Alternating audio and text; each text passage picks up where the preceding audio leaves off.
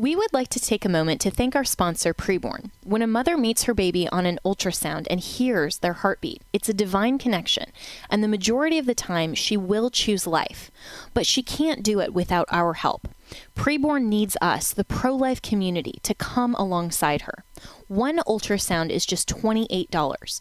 To donate, dial pound 250 and say the keyword baby or visit preborn.com.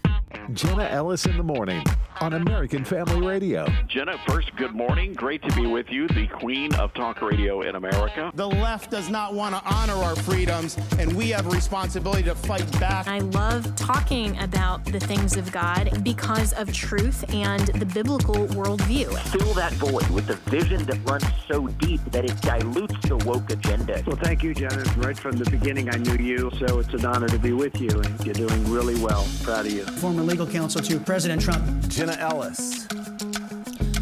Well, there is a tyrannical assault on parental rights coming out of the state of California. That is the headline from World Magazine Opinions. And the California transgender bill is the next step in a long war on human nature and human flourishing. The piece goes on to say the sexual revolution was always coming for our children, and its most fervent proponents are no longer trying to hide it. The California legislature has passed a bill requiring judges in cases of contested child custody to consider whether a parent has affirmed a child's quote unquote gender identity or gender expression. Parents who do not support their child's self declared transgender identity may lose their parental rights and custody. This bill is not dead on arrival uh, is not a dead on arrival proposal from an obscure state legislator. It is about to be the law of the most populous state in the nation. If a father does not want his teen daughter to shoot herself up with testosterone or have her breasts amputated, then California considers him an unfit parent. If a mother does not want her son to be chemically and then surgically castrated, California views that the equivalent of child abuse. Treating parents as enemies was the inevitable conclusion of the transgender movement's premises, which declare that children are being born into the wrong bodies and are destined for lives of misery. And this, of course, goes against the biblical worldview.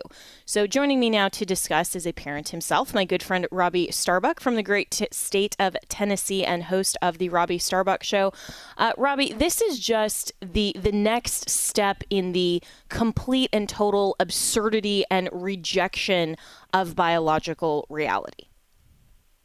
Yeah, and it's not just a rejection of biological reality. It is a rejection of God and, and goodness and, and everything that has made humanity strong, you know, and I think that the parent-child relationship is core to that. Um, if you look at Marxist revolutions all over the world, one of the first things they go after and where they really win their quote-unquote revolutions is in the separation of children and the parents. You know, um, they did this in Cuba, where my family's from. They they went into the schools and they confuse children about reality and convince them to report on their own parents. You know, it sounds absurd on its face because, like, what child are you going to convince to report their parents? But this is just as absurd in its reality because this is this is human nature. When you have a trusted individual, and unfortunately, kids are, are sort of raised with this idea that certain people are just going to be implicitly trusted and they come in and tell you that these wild things are facts and this is reality and they spend eight to ten hours a day with them. I mean really dangerous things start to happen. And and i think that there's sort of a reckoning going on where parents are realizing how well do i know my child's teacher? You know um how well do i know these trusted individuals around them. We just had a case here in Franklin, Tennessee, where a soccer coach was arrested. He had been sexually abusing kids for over a decade, and they're still looking for victims. You know that we're well over a dozen victims, and you know these people are in these positions for a reason, and it's on us as parents to figure out why they're there, who they are, and are they actually somebody trustworthy who is going to respect our values as a family. Absolutely. And this is also an assault on parental rights. I mean, the fact that a judge would take into account in a child custody determination that a parent is deemed to be unfit because they won't affirm they a, a child's uh, gender selection or supposed gender selection and who knows who's even influencing this child. And and, and to say that that is now a factor in the decision making of a court and and of adults i mean this is something that is so ridiculous and preposterous even within the context of um, of schools and how uh, teachers talk to children, but to actually bring this out now in a court of law and actually compel judges to make these types of determinations based on the law is, I think, another step as well into, as, as you rightly point out, um, total rejection of God. But this is also a, a breach and an attack on parental rights as well. Yeah, and you know this better than anybody, Jenna this is lawfare. I mean, the Democrats know how to use lawfare better than anybody. They use the law, they weaponize it, and they, to be frank, they don't get enough credit from our side for how brutal and sadistic they are when it comes to their willingness to use any and every tool to destroy their opposition. Whereas on our side, it seems like a lot of our politicians are a lot better on going on Fox News and doing, you know, a quick five minute hit there where they say, well, this is hypocritical. I don't like this. This is bad. They're doing this. They're criminals. And they do nothing about it. The other side, meanwhile, you know, they arrest their political opponents for no reason, in my opinion. And, you know, it, it, it turns into these ludicrous bills where they're they're literally setting up to steal children. One thing that flew under the radar because they passed this crazy bill is they also passed another bill that allows the state to take children as young as 12 years old into shelters without parental consent or notification at all, including LGBTQ plus shelters, where the child can then be transitioned by the state. Okay, that passed the same day. And this is the Democratic Party now. Look no further than like, you know, this case in New Mexico where the governor has now suspended the Constitution effectively and told people they don't have their Second Amendment rights the Democrats want to take away every right that matters to us. They want to take away everything that makes America special because that's the only way you can create the chaos necessary to create the Marxist country they want to live in. Yeah, that that's so well said. I'm speaking with Robby Starbuck, who is the host of the Robby Starbuck Show and a former candidate for Congress out of Tennessee District Five. And uh, this is just the next step toward their inevitable attempt toward a, a Marxist revolution and this idea that children belong to the state. Because everything that you're describing in both of these bills uh, from California is exactly that fundamental premise instead of respecting parental rights that our Constitution upholds. It's a matter of, well, if you're deemed an unfit parent because you won't go along with our Marxism, then we're going to foreclose your basic fundamental right to direct uh, the health, safety, and, and welfare and, and upbringing of your own children. And the left, you're absolutely right through lawfare, through legislation, through actually getting things done. I've said for a while that Democrats want to be world changers more than Republicans do at this point, if we're talking just about the silos of the two parties, because all that Republicans can do is send a strongly worded letter and, you know, like you said, maybe go on a news hit for five minutes. But what are we actually accomplishing in terms of protecting rights in various states and pushing back, even on extremists like California? Who's going to stand up and sue? Uh, for for these bills uh, to to be declared unconstitutional in a court of law. I mean, maybe hopefully someone, but but we have to actually look at what's going on in this country, and instead of just taking a back seat and saying, well. Um, you know, I'll just move out of California then, and uh, and I think some parents can and should, but we have to go a step further and elect the right people and continue to push back on uh, some of these absolutely un-American propositions. Yeah, no, absolutely. I think that there is no question that we've got to take a stand at some point, and I think that that's going to come in these primaries. We've got to choose people who are action oriented, who you know can be held accountable, and honestly, stop choosing politicians. Start choosing people who go out there and are doing this because they care so much about our country that they don't want to see it fall for our children. And I think that that's that's really one of the most important things that we can do going forward because I, I think as time goes on, if this continues, people are going to have less and less faith in the system and their ability to actually save this country.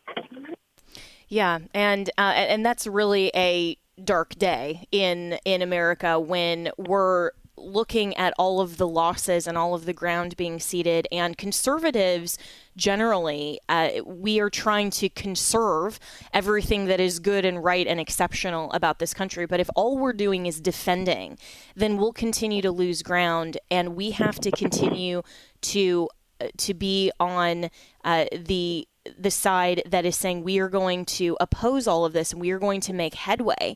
And I don't really see that coming out of Washington. I think the best uh, possible pushback is state sovereignty and people in states standing up at their local school board meetings, in their local legislators, in their local townships, and saying, you know, enough is enough and we want to make our voices heard and elect the right people and do the right things because I don't think the solutions are coming out of Washington. No, they're not going to. I think I think states' rights uh, are, really paramount in this.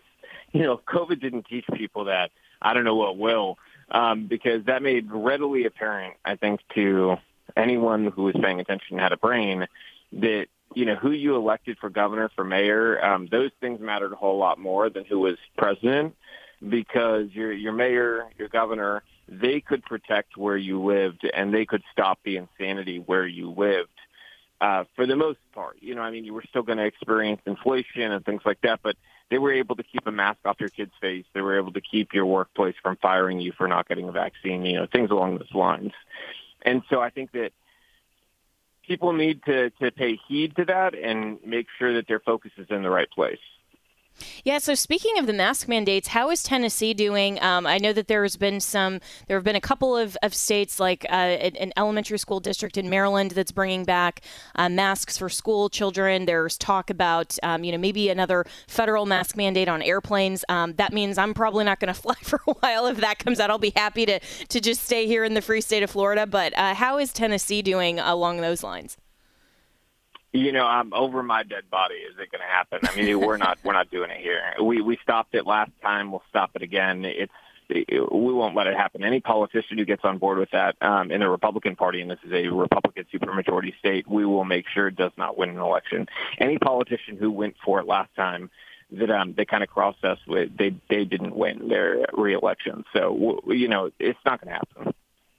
That's that's excellent, and and nor should it. I mean, if we didn't learn our lesson in 2020, and this was just a couple of years ago, it's fascinating to me. Uh, Robby Starbuck, he's the host of the Robby Starbuck Show, that we we're trying to rewrite history just a couple of years later. I mean, this isn't even something that happened so far in the past that some people don't remember it or didn't live through it or uh, didn't understand what was going on. I mean, this was literally just three years ago, and yet we now have uh, these governors like the the one in New Mexico that's attempting to use the exact same type of emergency powers to then push through a gun violence agenda. The next thing that'll be coming is the climate agenda and all of these things and and yet there are still states that are not recognizing the threats that this poses to American freedoms and liberties. And so in just the last 2 minutes I have um, here with you Robby, you know, overall um, how how can parents like you um, being more involved in their states so that uh, they, they become more like Tennessee, like Florida, and and like um, the states where parents actually have a voice and can stand up and say, "Hey, last time this happened, uh, you know, we are completely rejecting that. We're not going to let it happen again." Yeah, start with the simplest things. Request the curriculum at your kid's school. Request to see it. Request to see are they teaching CSE, which is comprehensive sexual education. Uh, it's not like the sex ed when we were kids. I mean, this stuff is insane. You wouldn't believe the stuff that's in these CSE programs. Um, you know, and you've got to get to know your kid's teacher. I know this sounds crazy, but most parents they just send their kids to school and they never really get to know anything about their kid's teacher. Um, this person spending eight to ten hours a day with your child you should know them really well. I mean, like you should know at least what are their political values, what where where do they stand on things? They're going to try to push things on your kids. You know, I think these are reasonable things at this point in time to want to know, given the fact that we've got teachers all over the internet talking about how they're secretly teaching kids not to tell their parents things and you know that they can switch genders and, and things along these lines. You've got to really feel confident. If you see one of these blue-haired people you know, with like 15 piercings in their face when you walk into the first day of school, um, don't be a coward. Walk, turn around, walk out, and do not leave your kid with that person for eight to 10 hours a day. Yeah, it's it's very simple. So Robby Starbuck, thanks so much for joining. You can catch him, uh, the host of the Robby Starbuck Show, and also on social media, including X, formerly known as Twitter. So we'll be right back with more here on Jenna Ellis in the morning.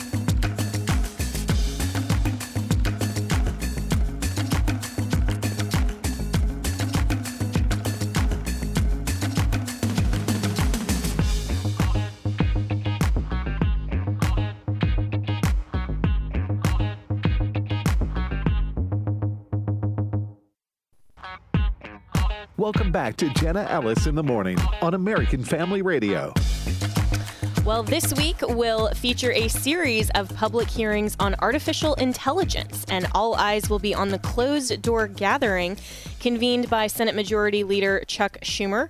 So Elon Musk, Mark Zuckerberg, Bill Gates, and the titans of tech will talk artificial intelligence in private at the Capitol Summit in a closed door meeting tomorrow on Wednesday.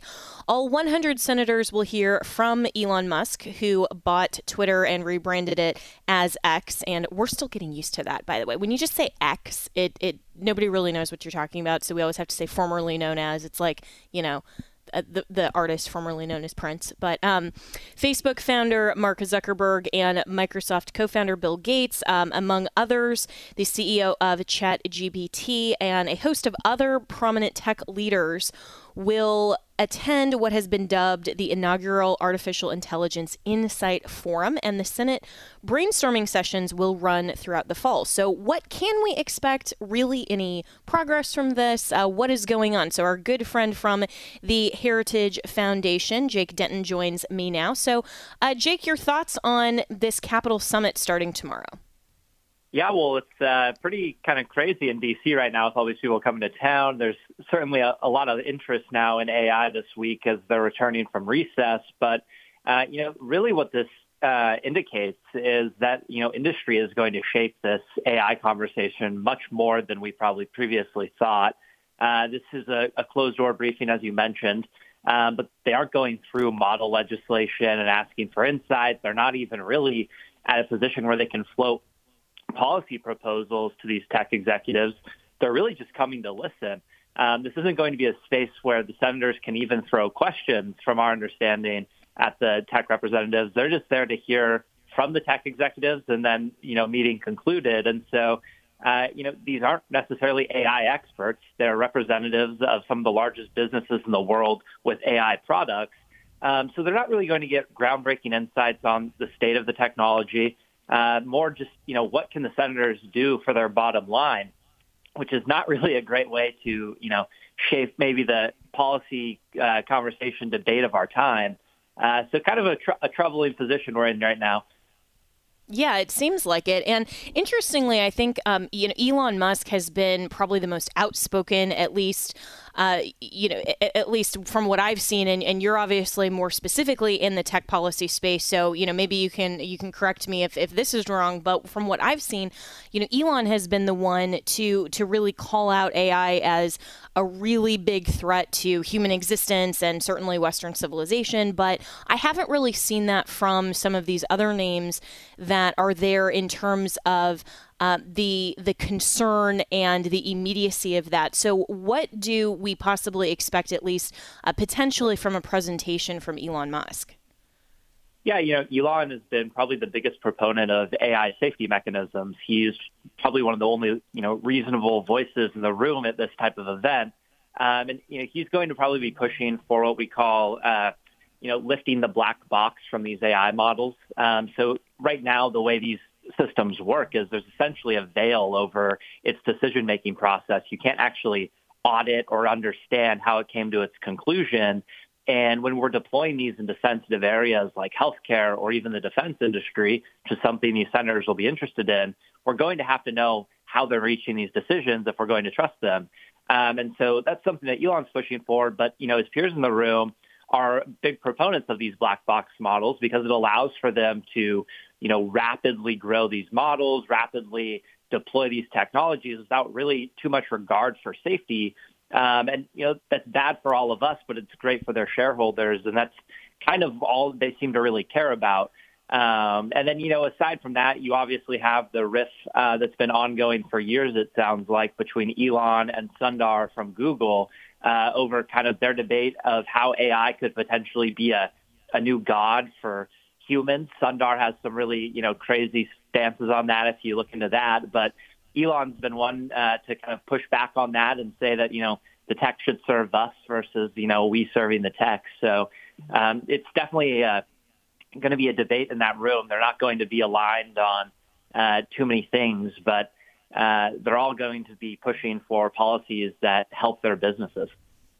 Interesting. And I'm speaking with uh, Jake Denton, who is in tech policy with the Heritage Foundation in DC. And I hadn't really heard anything um, as far as like AI being a new god. Uh, what is, what exactly is is the advocacy or the proposition there?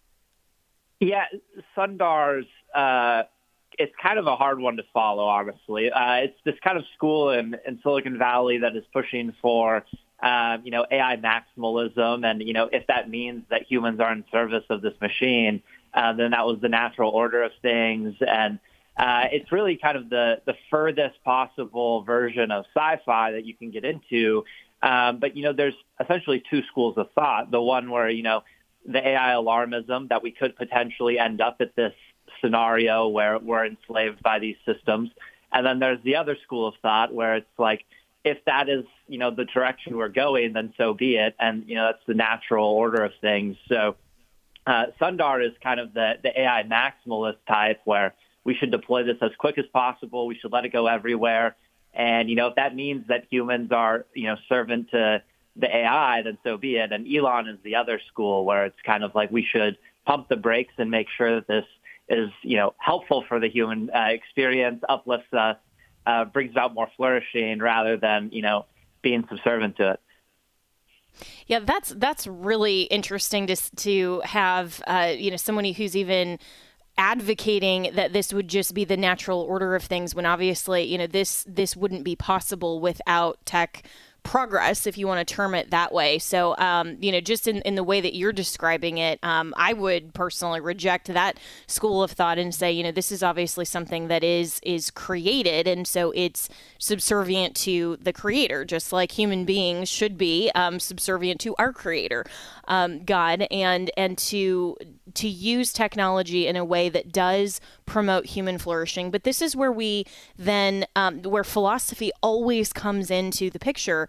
And we always have to go back to who defines good, what does good look like, and who makes those determinations. And so, you know, a lot of these these senators, um, not, and certainly not everyone, but you know, a lot of them, including Mitch McConnell, Chuck Schumer, you know, they're they're their age is is definitely a factor here because um, you know can they potentially even um, understand what is going on in terms of the possible threats of AI and recognizing the technology and some of these things. Um, is that a concern? Because even in some of the hearings that I've watched um, over the last few years on various tech and social media, it's it clear that some of these senators are not familiar at all with the technology. They haven't used it and they're just relying on aides to basically relay the information. And then they're making determinations for the country, for defense, for national defense, for legislation. Um, is that a concern? Yeah, you know, age is a huge issue here. Uh, this is the same body of governing uh, our leaders here uh, that could never figure out the dot com bubble, right? I mean, we still have lingering issues like Section 230. We've never been able to amend for, you know, Web 2 or 3.0. Uh, you look at the the same group hasn't been able to solve for TikTok. That's still an ongoing problem. And now you throw in uh, something like AI, and I can just tell you firsthand from having briefed a lot of these individuals from you know meetings all across the city. Even people who you would believe to be the brightest of bright cannot comprehend the advanced computer science discussions that these kind of tech leaders come in and give them. And so you can't push back on maybe a misdirection that a tech leader is giving you or um, a misrepresentation of the technology just because you just don't have a computer science 101 understanding of what's going on here. And then it just gets worse and worse the older they get because, you know, the same senator who has never touched Twitter or Facebook and can't figure that out can't ever imagine typing in a question to ChatGPT or having to deal with an AI hiring manager. I mean, these are people who will never have to sit through a customer service representative that's a robot. Um, and so like they just miss all these pain points. They don't have the same questions that we would have. And then these meetings are occurring behind closed doors with no cameras from as far as we know. Um, and so the public can't chime in and correct course. Uh, you know, there is no fact checking body as much as we hate fact checkers. Uh, you know, these senators are going to be led astray. Um, and it's going to shape our future. So this is a huge issue. They don't necessarily have the skill set necessary to sort through all this information, um, but they're in charge of how this all ends up. So uh, we have to hope that they're able to depend upon these aides. And, um, you know, we're certainly doing a lot at the Heritage Foundation to give them resources to navigate this. But uh, there's a lot going on all at once here, and uh, it's going to require much more than a couple of briefings and, you know, putting pen to paper. Yeah, and you know this, uh, Jake Denton is is why I have always been a very strong advocate for uh, for the the uh, statesman rather than the career politician because even if you know they're um, a younger individual and you know they've they've only uh, been in uh, in Congress or the Senate for a few terms, a lot of these people are coming up as uh, career politicians who haven't ever really been in the real world with a real job, understanding a lot of these problems that, and there is this separation of the elitism in Washington and regular America. And that type of bubble isn't just a talking point for you know a lot of uh, of us who are in regular America, but it um, it shows the the difference between what they can actually legislate on from a knowledge perspective uh, and uh, compared to just relying on their aides and how it used to be in the very beginning when our founders contemplated that we the people would participate in our government. It was supposed to be a part-time thing where you're part of the the congress but then you go home and you actually have a real job you have a real life. You don't just uh, work entirely in uh, government so that you are separated from that kind of real life. And so um, you know, I, I, just think that that's another fascinating element to all of this. Um, but what, in terms of your advocacy with the Heritage Foundation and in tech policy, uh, would you like to see in terms of the the Senate in particular with these hearings, but Congress overall um, legislating and and at least contemplating some of this tech policy, like with AI? Yeah, you know, these hearings are very important because it's allowing them to go through the motions of learning this technology and understanding uh, the issue in a, a, more broader context. But we, what I'd like to see the most is us not spending two to three years of knowledge gathering and learning and, you know, actually build a, a solid foundation here for us to have this technology uh, reach the real world and not, you know, hurt the American people. Uh, there's things ready to go right now, very common, understandable uh, AI pillars that we're just waiting and, you know, trying to learn more when uh, this is stuff we should have had signed into law two to three years ago. Uh, something like explainable AI goes back to that black box model um, that we were discussing earlier, breaking that down, making sure that if, you know, AI is in a healthcare environment, that the practitioner can actually understand why the AI is doing what it's doing. You'd think that that is just like a commonly accepted, everyone would be on board with that but it's something that we can't even begin to debate here. Um, and so that explainable AI type of foundation is what you need to legislate on the fringe cases, labor issues, discrimination cases.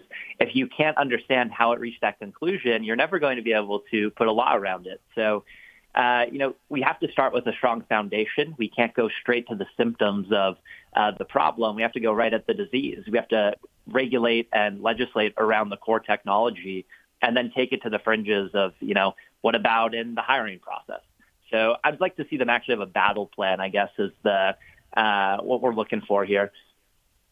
Yeah, well, I mean, that's that's a lot to ask, uh, unfortunately, from from Congress, right? You know, to actually uh, know what they're doing and, and have a plan instead of just kind of bumbling their way through it. But uh, but but we can hope. So, uh, Jake Denton with uh, the Heritage Foundation in Tech Policy, and um, in just the last two minutes I have with you here, how far behind are we in terms of contemplating all these things? And I hope, like you said, it doesn't take, um, you know, three years of just information gathering and Congress moving at the slowest pace of, you know, almost like an academic committee. I'd say we're incredibly far behind. Years uh, probably is the best metric. If you think about it in just the core terms of this technology, eventually we're going to have to lay down foundational legislation regulation, and these technologies likely won't be compliant with that tech. And so what will have to happen essentially, unless they give carve outs, which isn't unheard of for these tech industries, is for us to basically take a step backwards and fix the uh, kind of issues, the regulatory concerns with all of these different products so that they can then proceed. Uh, but a lot of these have not been constructed in a way that would be uh, kind of compliant within the ideal regulatory or legislative framework, and they're going to have to undo that. So uh, we're very far behind because China has been building from a strong foundation from the beginning. Every single model that goes to the public is going through a regulatory review and a content review. Um, they're not going to have to go backwards. Uh, they can just chug right along. So uh, the longer we wait, the more likely it is we're going to have to take a bigger step backwards. Wow. Well, and, and if anyone wants to get involved, um, I'm sure that there are a lot of people who are very interested in tech policy that are listening right now. Uh, what would be your suggestion on the best way that they can get involved and kind of try to bridge the gap between real America and the elitism in Washington? Yeah, you know, the biggest thing that a lot of people still don't really do is just call their congressman, call their senator, and tell them about why they're concerned, what they're experiencing in the congressional district or the state um, you know, is it a big issue for you that your doctor's office is switching to an AI model that you know doesn't have privacy uh, security disclosures, right? Mm. Like all of those types of issues, those things that pop into your head that you're worried about. If you call and let them know that you know you're concerned in the district, they're more inclined to actually do something about it. And so we can push here in Washington for them, but uh, the real uh, kind of eagerness comes from the district. If you're able to give them a sense that their people care about it, they're actually kind of incentivized to do something. So yeah, I'd call your representative and I let them yeah. know. Yeah, Jake Denton, Tech Policy with the Heritage Foundation. You can follow him on X, and you know we continue to say just call your legislators. That that is kind of the over and over and over again mantra, but a lot of people don't do it. So uh, do that, and we'll be right back with more here on Jenna Ellis in the morning.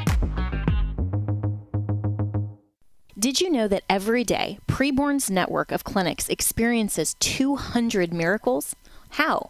Preborn gives women with unplanned pregnancies a window into their womb through free ultrasounds, introducing them to the beautiful life growing inside. Once she meets her child inside her womb and hears their heartbeat, the chance of her baby's life doubles. Because of the generosity of you and me, who donate just $28 to sponsor an ultrasound, Preborn can do this. The cost of a dinner can save a life, the most worthwhile investment you can make. All gifts are tax deductible and go entirely to saving babies. Someday you may meet a baby that you rescued and you can give them a hug. Or maybe they'll give you a hug. Maybe they'll even save your life as they grow and pursue meaningful careers. One thing is for sure you will never regret saving a child's life because life is a miracle. Please donate your best gift today. Just dial pound 250 and say the keyword baby. That's pound 250 baby or go to preborn.com. That's preborn.com. Welcome back to Jenna Ellis in the morning on American Family Radio. You just stop and think about it for a minute, right? Okay, if you don't want Christian nationalism, what other kind of nationalism do you want? Yeah. Right? Do, do, do you want, you know, secular nationalism, Muslim nationalism, you know, and or if it's not the Christianity that's the problem, is it the nationalism that's the problem? If we don't want nationalism, what do we want? Do we want globalism? You know, no, thank you, please. you right. Know? So With China in charge. Yeah, exactly. you know, so yeah, it it does sound like a bunch Right. of scary Christian nationalism, Yeah. and so what? You're right. Yeah. Christians are the only ones who are told to check their worldview at the door. That was Voddie Baucham talking to Allie Beth Stuckey about Christian nationalism, and uh, that Fuller broadcast is actually really fascinating. But this whole conversation about Christian nationalism has uh, continued to pop up in various circles, and I think a lot of it is frankly a distraction and it's meant to be divisive. Uh, but I think we need to continue to address it as Christians because we need to understand what the conversation is about and how we can and should respond biblically. So, joining me for this discussion is my good friend Ryan Helfenbein, who is the Vice President of Communications at Liberty University. And Ryan, um, you are one of my favorite people to uh, to just talk through theological issues and uh, practical worldview issues and the impact on civil society. Um, because you were there at Liberty University, um, you've been a very dear friend for many years. And on Christian nationalism, I wrote a thread on X yesterday, um, kind of responding to some of this because it's been trending on social media for a while. It's obviously uh, been discussed on a lot of Christian Network podcasts and various shows. And I think one of the key problems in the national conversation is a failure to define our term before debating it. And a lot of what I'm seeing in the general discussion among Christians is actually agreement on probably 95% of the issue, but perceived de- a dissent based on failure to upfront define terms before debating them. So then this sets up an easy strawman for the left to then come at us and say, well, look at how much you all disagree over this term Christian nationalism. Yeah. Yeah, I know I totally agree. Jenna, thank you, by the way, friend, for having me on today and, and talk about this important issue. I, you know, I would say yes, defining terms are very, very important. The one thing we have to be careful of is understanding the origin of this this conversation in the first place, and that actually goes back a few years before Christians even engaged in this debate or this discussion. It became our kind of parochial in-house issue. Um, it was actually a design play by the left, and what they were trying to do is create something to to hang Christians on so to speak, and creating this boogeyman and this straw man. And similar to 2016, the, the, the famous statement about that Hillary made about the deplorables. It was this idea that there is this boogeyman group out there that is seeking to impose all kinds of civic and civil religion and morality upon people, and they're going to, if you allow them, it, it, the, the most pernicious, pernicious evil uh, of racism, misogyny, right? All, all kinds of abuses that would be foisted upon the, uh, the public in the name of religion. And the reality is completely different. By contrast, what we see is, is immorality. We see all kinds of turmoil in our education system. We see public schools that have been turned into strip clubs. You know, uh, we, we see public libraries where drag queens are reading in front of children and we think, okay, and yet Christian nationalism is the boogeyman we all need to be afraid of. Um, yeah. You know, so there there are some arguments here, and the definitions. The problem with some of these definitions is, you know, you'll have some that say, well, you know, this is really about a greater Christian society and a culture in which the larger backdrop of the culture agrees on these common virtues, similar to what we had a hundred years ago, um, and it's not about a denominational identity. Oh, society is going to be run by the Episcopalians, or society is going to be run by the Catholics, or society is going to be run by the Southern Baptists. But instead, we have a common understanding of a triune God who created the universe, and by the way, granted us these freedoms that don't come from government, and we then write these freedoms down enshrined in some kind of a document, I don't know, like the Constitution, let's say, and we agree upon those things. But then we also say, hey, there are limits. There are limiting principles here too. We don't practice child sacrifice and human sacrifice in the United States. Other religions have done that. We don't uh, we don't burn widows. Uh, when when a when a man dies and his household is left behind, we don't burn widows like they did in India prior to the great uh, missionary movement from England. Uh, we don't uh, we don't allow Sharia law. We don't stone um, a teenage girl because she's been raped. So there are kinds there are all kinds of impositions, uh, civic laws that have been put in place because of the influence of the Christian faith.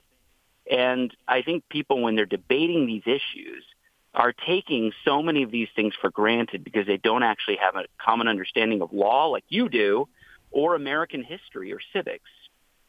Mm, really well said. And, you know, every time you see a nation that is actually making progress toward greater human flourishing, greater genuine equality, a greater liberty and freedom, it's always because there has been more influence from Christianity and a biblical worldview. Everything that you're describing um, from a historical perspective was before the influence of Christianity. And certainly we can point out some exceptions to that in terms of some people who, in the name of Christ, committed atrocities, but that would go against the biblical framework and the biblical worldview. And and and one of the main problems that I see with even debating Christian nationalism is this idea that the proponents of it are advocating for a theocracy, or this idea that we want to bring back blasphemy mm-hmm. laws, or the compulsion from the state to force a state religion if if you separate and leave church and its jurisdiction in its proper place, which is what Jefferson meant in his letter to the Danbury Church, the separation of church and state is a jurisdictional question. It's an authority question. We're still pursuant to Romans 13 all under the authority of God, but the civil government still has to operate according to an objective moral premise. And one of the things that the left has done very well is confused the state of civil law and civil society into a pluralistic, relativist, post truth society, so that when we as Christians say we have to have a moral, objective definition to good and virtue and the measurable difference between right and wrong, good and evil, so that we can outlaw uh, things like child sacrifice, like drag queen story time, like say that no, our children shouldn't um, be submitted to pornography in schools, then suddenly it's, oh, you're imposing your religion on me. And yet, our mm. founders understood that we all had a unanimous recognition of an objective definition of virtue and whose virtue it is. And if the laws of nature and of nature's God are the premise of the founding of our country, then we need to recognize God and we also need to recognize natural law. Everything that the left wants to do is unnatural. And I mean, when you're talking yeah. about homosexual marriage, when you're talking about abortion, when you're talking about gender affirmation, all these, every single thing that the left wants to do, particularly in the realm of the sexual revolution, is unnatural. So I think we need to get away from this debate of what Christian nationalism actually means and come back to what are we doing as a civil society? Yeah, that's that's hundred percent right. And you, no society lasts without a common set of morality uh, common set of virtues and principles that, that everybody can identify and adhere to. Um, you, you know, you go back to Eisenhower uh, right after uh, World War II. He becomes president of the United States right after Truman, uh, and he basically says America needs a religion. Now he didn't care which, so long as we had one, uh, because he saw fascism. And by the way, that was in the name of secular humanism. There are others today that want to repaint that and say, well, that was Christianity. Oh no, no, no, no, sir that Joseph Goebbels might have tried to to linchpin upon religion in order to unite the common German people under under Hitler. But the reality was this was secular humanism at its worst, and also Stalin and also Mao. These were godless uh, people who behaved in such a way they killed hundreds of millions of people uh, under under the flag of the state. Um, and so Eisenhower actually gets baptized as president of the United States. He wanted to demonstrate as the American president that the American nation is a Christian nation. And by example, he wanted to be baptized. He was baptized on Christmas Day. Um, and so we, we have to look back and say, well, wait a second, this is modern times. But you go back to the 1700s and the precursor uh, to the American Revolution was the First Great Awakening. It was the preaching of the gospel of the Lord Jesus Christ. And by the way, religious liberty was an invention not of atheists or secular humanists or classic liberals, because none exist, but existed back then. Religious liberty was invented by Christians uh, who put an end to the slave trade. Christians who who marched for civil rights. Christians So we have to recognize that when things were off and when there were human atrocities, it was Christians who stepped in and led the way, ultimately uh, for for the cause of truth and for justice, and in the love of Christ. And so I, I there is a there is a secular revisionism taking place in which the culprit and the boogeyman now are Christians, and you have to ask the question why. Why now? Uh, after all the things that are happening, are now Christians vilified? And I think part of the part of the reason is they don't want um, any of the um, any of the ground that was lost or was ceded over the past, say, five decades to be reclaimed uh, by the Christian faith and by Christians in the civic and public arena. They want us to be outcast. They want us to be a pariah. Uh, they want uh, Christianity to be to, to be tantamount with racism and to be fully vilified and demonized. I think that's the issue. And so I will say, my caution to anybody out there, I won't own the word Christian nationalist simply because it is a loaded term and a pejorative. They've already uh, claimed that term, um, and there's there's very redeemable redeemable qualities to it. Uh, am I am I a pro um, national sovereignty? Of course I am. Am I am I pro Christian faith? Absolutely. Do I want to oppose my religion and con- mass convert everybody? No, I want people to surrender themselves to the gospel and to come to faith in Christ. But I myself cannot baptize the whole nation. That's ridiculous. So here we are in this debate, and we are distracted by it. I'll just say one more thing, Jenna. In Matthew 24, Jesus talks about the last times, and he says that even the elect will be deceived in those moments. And I think it's Matthew 24, verse 24. But I think that's the moment that we're in right now. We are in the last times. And I think that there are a lot of people confused about what is going on around them and they're trying to interpret reality. And I think that often Christians succumb to some of these arguments because they don't know their own history.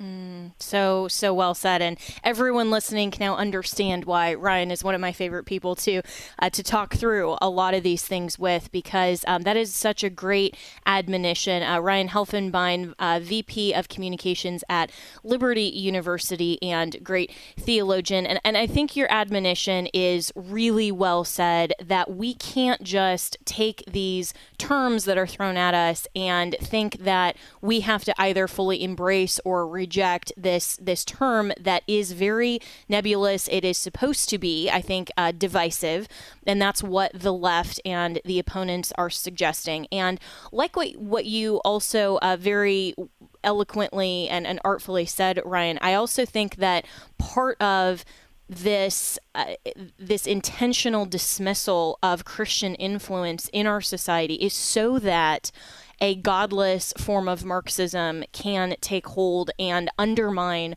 Western civilization, not just in America, but also across Europe and you know all of these uh, different nations that have had a basis in the biblical worldview in their historical past and specifically the United States because if we are under a federal headship of our Lord and Savior Jesus Christ not that the church controls the state but understanding Romans 13 that all authority is God's and that he under his limited authority that he delegates to the civil government to promote good, restrain evil, our understanding of his jurisdictional power within the realm of civil government has to be the mandate for America and is, in fact, the mandate for America if we look back at our founding. Then we will understand why the left wants to completely destroy our history. They don't want 1776. They want to go back to, you know, the the 1819 project and all of these things that are specifically intended to excise God from our history and from ultimately our civil law so that we don't have a Christian moral code. We have a secular humanist, uh, Marxist, and cultural Marxist one. So we need to continue to have this conversation. We're already out of time, but I'll be talking to my good friend uh, Grant Castleberry on my podcast about this same topic later today. You can find that at thejennaellisshow.com. You can always reach me, Jenna at afr.net and continue to rightfully divide truth from error and to continue to promote the truth of the gospel of Christ.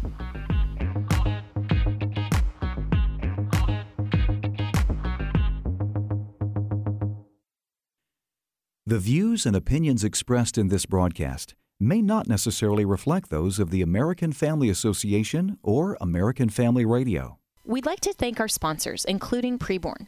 Preborn has rescued over 200,000 babies from abortion, and every day their network clinics rescue 200 babies' lives.